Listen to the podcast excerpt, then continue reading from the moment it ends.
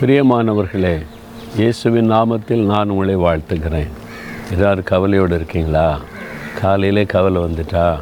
இதுக்கு என்ன பண்ண? அதுக்கு என்ன பண்ண? ஐயோ ஃபீஸ் கட்டணுமே இஎம்ஐ கட்டணுமே என்ன செய்கிறது பண தேவை குறித்த கவலை குடும்பத்தை குறித்த கவலை. கணவர் இப்படி இருக்கிறாரு பிள்ளைகள் இப்படி இருக்கிறாங்க நாளைக்கு என்ன நடக்குமோ இந்த தேவைக்கு என்ன பண்ண? அப்படிலாம் கவலைப்படுறீங்களா? நிறைய கவலைகள் இல்லை. நிறைய பேர் கவலையினால் பாதிக்கப்படுறோம் ஆனால் ஆண்டு இயேசு சொல்கிறாரு கவலைப்படாதங்க.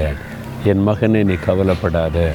என் மகளே நீ கவலைப்படாத அப்படின்னு சொல்கிறார் எதை குறித்து கவலைப்படக்கூடாதா? உணவுக்காக கவலைப்படாத உடைக்காக கவலைப்படாத அப்படிலாம் சொல்லிட்டு மத்திய ஆறாம் அதிகாரம் முப்பத்தி நாலாம் வசனத்தில் இயேசு சொல்லுகிறார் நாளை தினத்திற்காக கவலைப்படாதுங்க. நிறைய பேருடைய கவலை என்ன தெரியுமா? நாளைக்கு என்ன பண்ணுறது அடுத்த மாதத்துக்கு என்ன பண்ணுறது அடுத்த வாரத்துக்கு என்ன பண்ணுறது அடுத்த தேவைக்கு என்ன பண்ணுவது? இந்த மாதிரி நாளை தினம் எதிர்காலத்தை குறித்த ஒரு கவலை.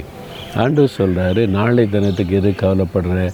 இதுவரைக்கும் உன்னை நடத்தினேன் உனக்கு உதவி செய்தேன் உன்னை போஷித்தேன் உடைத்து வைத்தேன். இனிமேல் உன்னை நடத்துவேன். எதுக்கு நீ கவலைப்படுற? அப்படின்னு சொல்லுகிறார். அப்போ ஆண் கவலைப்படாமல் இருக்கணும் என்ன பண்ணும்? உடைய கவலைகளை எல்லாம் இயேசுவின் மேலே வைத்துருங்க. அவர்கிட்ட ஒப்படைச்சிருங்க. அவர் பார்த்துக்குவார். நீங்கள் கவலைப்படாமல் சந்தோஷமாக இருங்க. எப்படிங்க நீங்கள் கவலை இல்லாமல் சந்தோஷமாக இருக்கேன்னு கேட்டால் எனக்காக கவலைப்பட ஒரு ஆண்டவர் இருக்கிறாரு. அவர் எனக்காக கவலைப்படுவார் என் காரியத்தை பார்த்துக்கொள்வார் அதான் விசுவாசம். அதான் கிறிஸ்தவ வாழ்க்கை. சொல்கிறீங்களா தகப்பனே நான் இனி ஒன்றுக்கும் கவலைப்பட மாட்டேன். எனக்காக கவலைப்பட நீங்கள் இருக்கிறீங்க. இதுவரைக்கும் என்னை காத்து கொண்டீங்க நடத்துனீங்க. நாளை தினமும் அடுத்த காரியத்தை நீங்கள் பார்த்து கொள்வீங்க இனி கவலைப்படாமல் நான் சந்தோஷமாக இருப்பேன். நான் உமக்குள்ளே மகிழ்ந்து களி கூறுவேன்.